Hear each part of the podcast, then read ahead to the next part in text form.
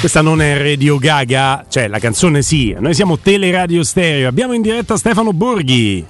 Buon pomeriggio, buon pomeriggio a voi. Ciao oh, Stefano, ciao. grande ciao. Stefano. Ci avviciniamo a Betis Roma, eh, ma non possiamo non fare un passo indietro sulla Champions che ieri ha espresso dei verdetti, se vogliamo, antitetici rispetto al martedì. Ieri le italiane sono uscite con lo smoking da due partite insidiose perché Napoli indiscutibilmente veniva da quel 6-1 in trasferta, aveva tutto da perdere in una gara al San Paolo eh, e invece non si è persa in un bicchiere d'acqua ma ha dominato anche quella con l'Ajax e l'Inter ha fatto una partita enorme a, eh, a, Barcellona prendendosi un 3-3 che sta anche stretto per le dinamiche della partita e quell'occasione finale.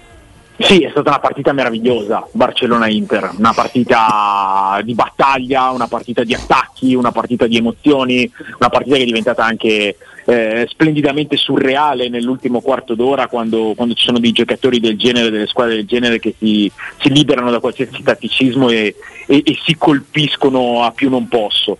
E come dici tu l'Inter è uscita molto bene perché eh, a caldo sentivo anche commenti un po' amareggiati per quell'occasione al 95esimo eh, di Aslani che poteva dare la qualificazione anticipata, ma secondo me non possono esistere rimpianti dopo una partita del genere. Era una trasferta difficilissima contro un grande avversario in un Camp Nou che non era così infuocato da diverso tempo e l'Inter può essere pienamente soddisfatta. Adesso deve ancora fare il proprio dovere, però insomma eh, manca veramente poco il fatto che l'Inter a due giornate dalla fine, il girone più difficile della competizione, abbia così il proprio destino in mano è, è un grandioso risultato. Eh, Sai che quei commenti a cui facevi riferimento te però sì. sono secondo me lo specchio della mentalità perché i commenti sono no. Giulio Cesar, eh, di Milito, di Sidorf che hanno la mentalità, il killer instinct del campione e anche quello è allenabile sì. secondo me perché per me è una mezza vittoria come stai raccontando te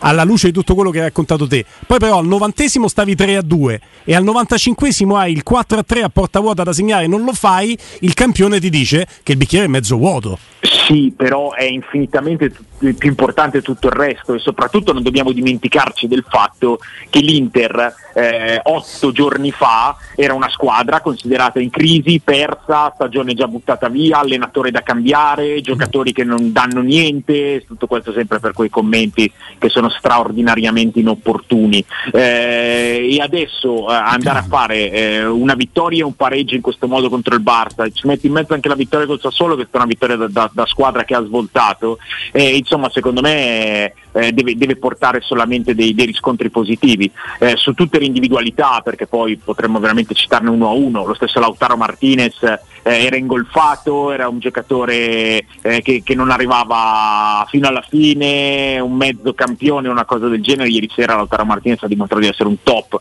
assoluto a livello mm. internazionale nonché il miglior attaccante puro che c'è nel nostro campionato. Ehm, Inzaghi Inzaghi ha veramente ripreso la squadra e le ha dato del, de, de, degli impulsi molto importanti. Poi sì, uh, l'Inter uh, avrebbe anche meritato di vincere nel, uh, per il secondo tempo per, per, le occasioni che ha avuto, eh, però io direi che, che, tutto il resto è molto più importante. Poi eh, quel dettaglio lì del killer instinct che ti fa arrivare ad alzare i trofei è una cosa da, da, da trovare all'interno della stagione, ma, ma, quello che ha trovato l'Inter negli ultimi otto giorni è, è enorme. Stefano Robbi?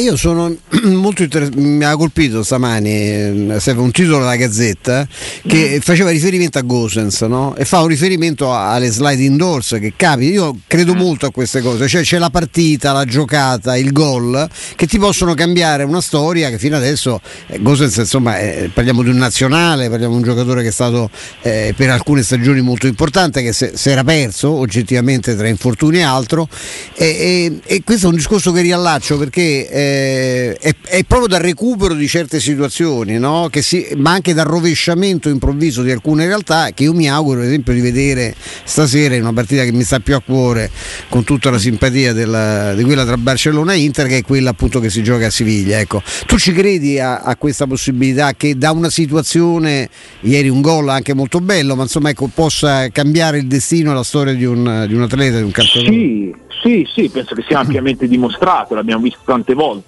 un episodio, un turning point, eh, cambiare veramente le situazioni. Sul tema specifico di Gosens penso che dipenda molto da lui, mm. eh, perché l- l'aveva già avuto il possibile turning point l'anno scorso, eh, appena arrivato lui segna, eh, se non ricordo male, nel, nel derby di, di semifinale di Coppa Italia uh-huh. e lì poteva essere un punto di svolta che, che poi non è stato. Eh, Gossens ha delle qualità eh, chiaramente dimostrate. Gossens però è un giocatore che nell'ultimo anno e mezzo mh, mm, fisicamente non è mai stato all'altezza e oltretutto quest'anno raccoglie un'eredità che è stata forse anche un pochino sottovalutata, ovvero quella di Perisic che l'anno scorso è stato uno dei giocatori più determinanti in assoluto nella stagione dell'Inter. Eh, io ho detto commentando stamattina che eh, questo può essere effettivamente l'episodio che regala un solo soldato importante in più a Inzaghi. Eh, però eh, per far sì che il gol del Camp Nou sia effettivamente la sua svolta, eh, tutto dipende, dipende, da lui. Robby. Perché poi eh, ad insegnarci eh, quanto le svolte siano, siano, da trovare all'interno dei, dei, singoli giocatori e delle loro prese di responsabilità è proprio il Napoli, che adesso magari passa sotto, sotto traccia perché ci ha abituato a questo splendore, ma il, Napoli, ma il Napoli è la miglior squadra del calcio italiano in questo avvio di stagione, sta facendo... Tra le migliori in Europa, eh? Cioè, non c'è sì, nessun dubbio. Sì, ma infatti non, Stefano volevo ma anche per l'espressione, ecco. Volevo partire dalla partita del Napoli per arrivare a quella della Roma. Provo, provo a spiegarmi. Allora, il Napoli ha preso a pallonate tutti quanti. Mm. Raspadori come debuttante in Champions League ha un gol ogni 31 minuti. Mm. E qualunque giocata fanno in questo momento riesce. Attenzione, questo discorso non vuole assolutamente sminuire il lavoro fatto dal, dal Napoli e dai suoi giocatori. È per dire che ci sono quei momenti di estrema fiducia nelle squadre nei giocatori, che poi si riverberano nei giocatori, in cui qualunque cosa tu fai ti viene bene. Mi sembra che la Roma con i propri attaccanti abbia l'opposto, cioè qualunque tentativo, giusto o sbagliato, portato a termine, no? come idea quella di Abram no? con l'Atalanta, c'era l'idea di saltare il portiere che era in mezzo, solo che poi la palla li si allunga un po' troppo, la palla finisce sul palo. Ecco, e quindi la partita di questa sera, per quanto difficile, lo commentavamo prima con Giulia Mizzoni, può essere una partita da scintilla, da far cambiare un trend, come proprio sulla falsa riga della domanda di Stefano, perché io il Napoli lo vedo e tu hai ragione, la squadra che gioca meglio, ma in questo momento credo che se Dosimenti tirasse una posizione da 40 metri prenderebbe l'incrocio dei pali. Sì, è dalla prima giornata di campionato, dopo un'estate come quella che, che il Napoli ha vissuto, che però c'è questa convinzione, c'è, questa, c'è questo allenamento anche, c'è questa forma. Eh, per la Roma eh, può e deve essere stasera una partita... Mm da scintilla. Eh, il risultato eh, è, è, molto importante ma è anche difficile. Io voglio vedere una Roma cattiva stasera, voglio vedere una Roma che, che, che mh, aggredisce l'impegno, eh, che, che, risponde alle difficoltà che creerà anche l'ambiente perché il Benito Villamarino è uno stadio molto caldo, eh, che, va a, a contrastare e a cercare di sovrastare una squadra che sa fare un calcio di alto livello. Poi eh, le assenze sono significative, ci sono tanti discorsi, però l'immagine l'immagine che la Roma deve dare stasera è l'immagine di una squadra che, eh, che è convinta, che risponde eh, non solo ai risultati, non solo alle prestazioni recenti, ma anche un po' alle, alle parole, agli atteggiamenti di, di Mourinho del, del, degli, degli, ultimi giorni e del, delle ultime uscite, perché ricordo eh, e non me lo dimentico, insomma le sue parole dopo, dopo la vittoria con l'Exo sono state parole che come sempre quando le pronuncia lui hanno un peso. Per cui sì, mi aspetto anch'io stasera una Roma che possa, che possa accendere delle scintille e, e, credo che sia addirittura più un dovere che un'opportunità. Betis che sembra un bel rullo compressore in casa in Lega. Sì, in generale le ha vinte tutte in questa stagione in casa, mm. 5 partite, 5 vittorie, eh, l'ultima squadra a vincere al Benito Villamarina è stata il Barcellona eh, nel finale dello scorso campionato. Eh, no, no, eh beh, insomma l'abbiamo, l'abbiamo, vista una settimana fa, è una squadra che sa giocare molto bene a calcio e che, che soprattutto in casa eh, quando, quando, fa la partita eh, ha delle idee chiare.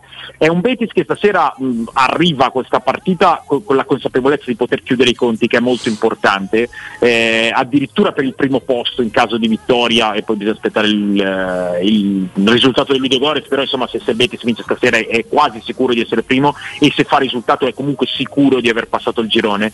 Ma è molto importante per loro perché poi ora in campionato ha eh, tra domenica e mercoledì due partite con Almeria e Cadice che devono essere la sgasata rinnovata, determinante perché poi affronta Atletico Madrid e Real Sociedad in fila. Per cui il Betis vuole concentrarsi esclusivamente sul campionato da qui, da qui al Mondiale. Detto questo, è anche una squadra che deve fare delle turnazioni, che non ha Fekir, Canales vedremo se giocherà perché, perché è determinante, però mh, è un po' spremuto, eh, anche Luis Enrique che all'andata ha fatto il gol partita, non è nelle migliori condizioni, per cui Pellegrini dovrà trovare un pochino di alchimie. È in questo senso che la Roma con, con la giusta cattiveria, con, con una prestazione eh, che, che, vada ad alzare l'asticella può, può infilarsi in questo match. Eh, Stefano, mi parli un po' di Luis Enrique perché io non, non ho mai visto, mi hanno colpito una serie no. di cose. Lo, Beh, ha allenato anche... qua un anno, no? Sì, esatto. eh, era, era, bia- era, bianco, però ah, era, poi si è abbronzato. No, eh, era con la S più che altro. Esatto, ma con, mh, mm, a parte il gol con noi, poi ho visto che ha fatto anche una grande partita in, uh, successiva in Liga. Ecco, cioè era uno che già conoscevi, che è giovanissimo. Sì, sì, sì, è un ragazzo di 21 anni, ma aveva già dato delle tracce significative di sé in Brasile con il Fluminense. E il Betis quest'estate ha investito, ha investito una cifra significativa su di lui perché è una cifra che può arrivare a 13 milioni eh, per un club che, che, che, che ha delle, certo, eh, no, sì, per sì. un club che ha delle finanze molto ridotte. Quest'anno il Betis ha iscritto diversi giocatori fra nuovi acquisti e, e elementi rinnovati a stagione già cominciata perché aveva un po' gli stessi problemi del Barcellona. Per questo è un investimento forte. Eh, ha già fatto due gol in Europa League, entrambi di testa peraltro.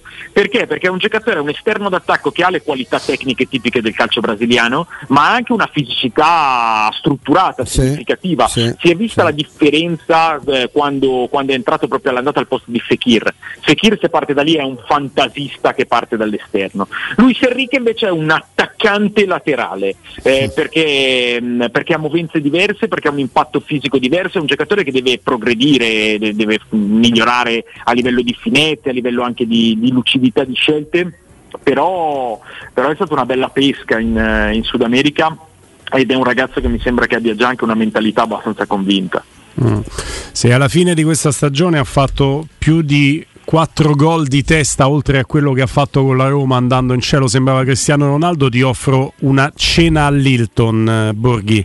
Sì, perché eh, mi puoi raccontare quanto te pare quanto è forte Luis Enrique ma de testa non segna manco che mani questo eh, Guglielmo ha fatto due gol in Europa League e li ha fatti entrambi di testa sì. giocando tre partite. se ne fa altri 4 oltre a questi eh, pronto a magnà Va bene? Eh, Vengo pure io però, eh. eh sei gol di testa in una stagione non li fa, non, non li, non penso li abbia fatti Abram l'anno scorso, per cui stai mettendo una sticella un po' alta, però ti dico, eh, occhio che che ne stai scommettendo un po' troppe di cene con me, poi se perdi le scommesse devi Però pagarle. La, eh. la, prima ci credevo, quindi eh, nel dubbio che era equilibrata siamo fatti Vabbè, semmai, semmai andremo a compensare in qualche modo. No, ecco, sai, eh, prima avevo parlato di questa scintilla partita della svolta, pensavo, ho controllato le, le quote che non avevo ancora guardato perché non, eh, no, ho preso bene a Inter Roma, quindi sto facendo il bravo.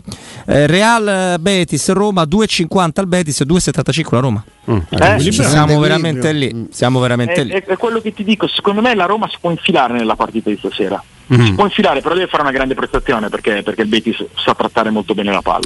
Ti faccio un po' di nomi. C'ho Ti un po' faccio... di retweetini da fare su, su dei tifosi del Betis dopo la fischia dell'Olimpico, Sì, se dovesse immagino. andare come deve andare. Allora- Ne sono segnati un po'. Allora, siamo, si- eh, parametriamoci sul livello no, di questa Europa League, vedendo anche quelle che presumibilmente sono in poll per passare il turno, ok, caro Stefano? Ehm, Arsenal, PSV Eindhoven. Adesso, insomma, le prime due, poi c'è il Bodo ancora in corsa. Eh, eh. match point oggi è Bodo Arsenal. Esatto. Sì. E c'è un Fenerbahce e un Ren, squadre che hanno dei valori, sembrano veramente loro indirizzate no? sul gruppo B. Sì. Nel gruppo C c'è il Betis, eh, ora è il Ludogorez, noi abbiamo una buona speranza che la Roma prenda il posto no? da seconda del Ludogorez. Quindi questo è il livello, Roma che comunque ha la sua credibilità, ha vinto la conferenza scorso anno. Poi ci sta un Royal Union Braga eh, nel gruppo D, che è quello forse con Berlino e Malmo un pochino più... Ecco, però attenzione Eh. al Milan Berlino che è primo in classifica in Bundesliga, che è una squadra che fa un calcio Sì. molto efficace. È partita male Mm. perché l'Union Saint-Gilloise eh, è un'altra squadra che è cresciuta molto negli ultimi anni e il calcio belga è a un bel livello. Il Bruges lo sta dimostrando apertamente Sì. in Champions League. Vero. Questo è un girone, è un, è un girone di, di- di, mm, cioè di buon livello e il fatto che l'Union Berlino non sia fra le prime due lo testimonia perché è una squadra che, che è forte. Poi guardo il gruppo E e vedo uno United che non ha bisogno di presentazioni per la sua dimensione, non è neanche primo, la Sociedad, però Real Sociedad tu ci puoi raccontare tanto di quanto stia facendo bene in questa stagione, di quanto la programmazione faccia Anni. al Sì. caso loro. Ecco. Poi ci sta il gruppo F in cui è difficile trovare eh, dei padroni, diciamo che la Lazio come valori potrebbe passare tranquillamente il turno, Feyenoord finalista di eh, conference lo scorso anno con la Roma potrebbe essere quell'altra, ti parlo proprio di Eh, range di valori, no? Sì, sì, però attenzione, abbiamo visto anche lì, lo Sturm Graz è squadra, squadra molto fisica e il Midtjylland eh, è un'altra squadra che, che ti può sorprendere perché, perché anche lì ha buoni talenti. Midtjylland è un altro, è un altro gran vivaio. Eh, io ho la maglia, eh, se, lo sai, perché sempre... Sì, so, eh, non, non capisco bene il perché, ma forse se mi impegno lo intuisco. È amante Eh, dello sport e del calcio, Eh capito? sì, eh, c'è cioè. una collezione, Stefano, dai. Sì, sì, sì. No, il Midtjylland, eh, oltre ad avere la migliore accademia di Danimarca, è una squadra che sa andare a pescare molto bene in giro. Mm. E l'ultimo, l'ultimo, secondo me, quasi fenomenino che ha tirato fuori il Midtjylland è Onyedika che è stato ceduto quest'estate al Bruges, che è un centrocampista classe 2001 secondo me di, di prospettive molto alte perché con una storia veramente particolare. Mm. Eh, so- anche Sturm Graz e Midtjylland non, non sono Non squadre proprio. Poi c'è Friburgo e Karabakh adesso nel gruppo G sembrano le favorite, anche se il Nantes non, insomma, Sì. eh, ha ancora qualcosa da dire. L'Olimpiakos ha una credibilità più in casa, in, in casa nel senso in, in Sì, Grecia eh, adesso Eh, pochino così. tantissimo. No, mentre il Friburgo secondo me è una squadra veramente forte. Eh. Il Friburgo è una delle squadre che, che Un'altra che sorpresa, sempre appena Stefano, eh, Bundes. È una sorpresa Sì. che però monta da qualche anno. Eh, il Friburgo gioca un calcio veramente piacevole, armonico. Grifo è un giocatore eh, che meriterebbe attenzioni maggiori, eh, ma, ma ne ha diversi. Salai, Gregori c'è una punta faticosa da, da- da gestire, eh, gli esterni spingono molto bene, eh, Friburgo squadra di livello, di livello davvero. E siamo E al poi gru- una squadra terrificante sulle palle inattive. Eh, sulle che- palle inattive sono forse i migliori d'Europa. Con la Roma, no, vediamo, No, vediamo, credo che abbiano fatto un Eh, gol no, in più. no, no, no, la- gio- Roma, io gioco sempre. Era or categoria la Roma ovviamente. Grazie mille. Vabbè, almeno una cosa faccia, facciamo bene, Gruppo quella, dai, H, manteniamola. Gruppo H, così chiudiamo il quadro delle squadre, delle partite, o meglio, dei gironi e delle squadre favorite per il passaggio al turno eliminazione diretta in Europa League. E poi capite anche, forse da studio mi hanno già capito, perché sto facendo questo elenco, perché poi te ne Meno faccio un altro. Ti hanno capito. Per- perché poi te ne faccio un altro, amico mio. Allora, Sì, no, Ferenc immaginavo. Varos e Monaco sono le prime due del gruppo H. Occhio a Trabzonspor che conosciamo bene. La Stella Rossa in questo momento Mm. è indietro col Trabzonspor, però c'è ancora possibilità di qualificazione. Il range è questo qui. Ok? Sì. Ed è un range mediamente alto, ma di, di secondo piano rispetto ai valori Sì. europei. Dalla Champions scendono Eh, oggi le terze che sono Ajax, Atletico Madrid, Barcellona oggi, eh? Sporting o Eintracht che comunque è la finalista Eintracht di Europa League dello scorso anno. Milan, oggi scende il Milan, poi ci auguriamo tutti che possa andare a passare il turno in Champions. Shakhtar Donetsk, abbiamo visto come lo Shakhtar sia ancora una squadra. Siviglia che in Europa League ha vinto più volte di quanto abbia partecipato. Oggi scende anche la Juventus. Amico mio, dal turno eliminazione diretta diventa un'altra coppa, è la Champions 2. No, no, eh, io continuo a ripetere, a me piace questa formula, eh, anche se è un po' crudele, ma il cosiddetto playoff fra le seconde del girone di Europa League e le terze del girone di Champions, che erano i vecchi sedicesimi, è un turno che vale una semifinale, eh? È un turno che vale una semifinale. L'abbiamo visto l'anno scorso e lo vedremo anche, anche quest'anno. Saranno eh, due partite spettacolari e possibilmente due partite da evitare, perché se arrivi secondo nel girone di Europa League ti, ti arriva addosso un colosso. Mamma mia, però sembra il massimo che possa, l'ha detto anche Mourinho, che possa, a cui possa ambire la Roma quel gol eh, nel finale. Se vinci stasera, eh, no. Sì, poi devi sperare che Ludo Gorez fermi, Eh, fermi il Betis. Però io, io, io, io so Pitone, la Roma. eh. io so Pitone, io ci credo sempre, eh, attenzione. Speranza, Beh, c'è la storia del girone dell'anno scorso del Bodo, eh, cioè, Eh, eh, quindi- ma poi le, le ultime partite di- di- delle coppe europee dei gironi succedono sempre delle cose che sono in attesa, altrimenti Mm. con i famosi bookmaker diventiamo tutti ricchi e ci diventa nessuno. È vero, hai ragione. Così. Comunque del Ferenc Varos, caro Stefano Borghi, qua sono serio, ce l'ho davvero la maglia. Che maestro, che Una maestro. squadra Eh, eh, leggendaria eh, il eh, Maria- esatto, affascinato con, eh, con certo. in generale il calcio ungherese. Credo Puskas, gio- Puskas giocava nel Ferencváros? giocava nella Onved. Nell'Omved, L'Omved, la che grandissima all'epoca era- Omved, sì. Sì, Sapete che- ci fu, ci fu la diaspora. Sì. Ma io, so- io sono Filippo contento, Biaspo. sempre stato molto affascinato dal, dal- dal calcio ungherese che ha fatto una grande rivoluzione nel, nel calcio mondiale negli anni 50 e sono contento che la nazionale sia tornata ad essere una, una formazione È di vero, livello anche grazie, gra- grazie al nostro Rossi. A noi da ragazzini ci dicevano che il tiro d'esterno era il tiro all'ungherese, perché Ah, gli ungheresi sono stati i primi a, a calciare Sì, con l'esterno sì, dello sì. scarpino. Quello che viene definito quello di Quaresma, eh. la trivela, quella tipo No, là. proprio il, cal- il calciare con l'esterno era, allu- era il tiro all'ungherese. Guarda, Sì, cioè, sto parlando sì, dei vero. tempi quando io ero fidanzato con la figlia È della Marmora. il insomma. particolare per il tutto, un po' come dire che la grande analisi calcistica a 360 gradi, puntuale su ogni calciatore, ogni squadra, è un'analisi alla Stefano Borghi. A domani Stefano! Grande Ciao, Stefano. ragazzi. Ciao, Grazie, Stefano. Grazie.